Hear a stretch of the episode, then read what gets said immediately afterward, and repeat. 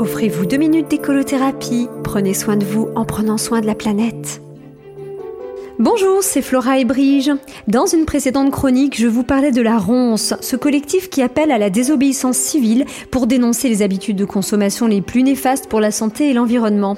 Et ce petit côté piquant me dérangeait, me démangeait, me taraudait, me tentait, si tentait qu'on puisse vouloir, même un tantinet, mener un nouveau combat tout en aspirant à la paix.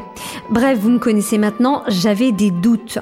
Et quand on est un petit colibri qui doute, il ne faut pas rester tout seul dans son coin, qu'après deux ou trois coins, le colibri peut vite devenir un peu canard sur les bords.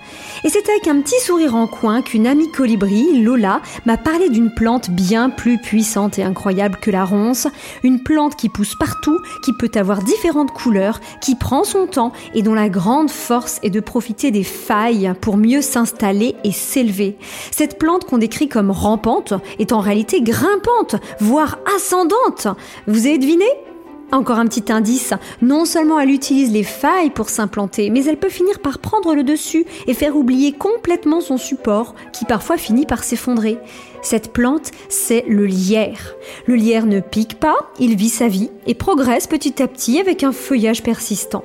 Il ne faiblit en aucune saison, sa présence peut inquiéter et il a mauvaise réputation, mais il ne fait pourtant de tort à personne en suivant son chemin de petit bonhomme. Ce n'est pas un parasite, il se contente de se cramponner et ne gênera un support que s'il est déjà bancal parce qu'il se sera insinué dans ses failles.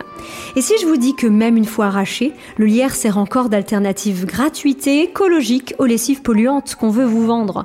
Vous aurez compris que pour moi, il l'emporte haut le crampon sur la ronce. Ce qui est bien, c'est qu'il est rare qu'il pousse aux mêmes endroits. Alors à chacun son terrain d'action. Après tout, les colibris, on s'y connaît en biodiversité.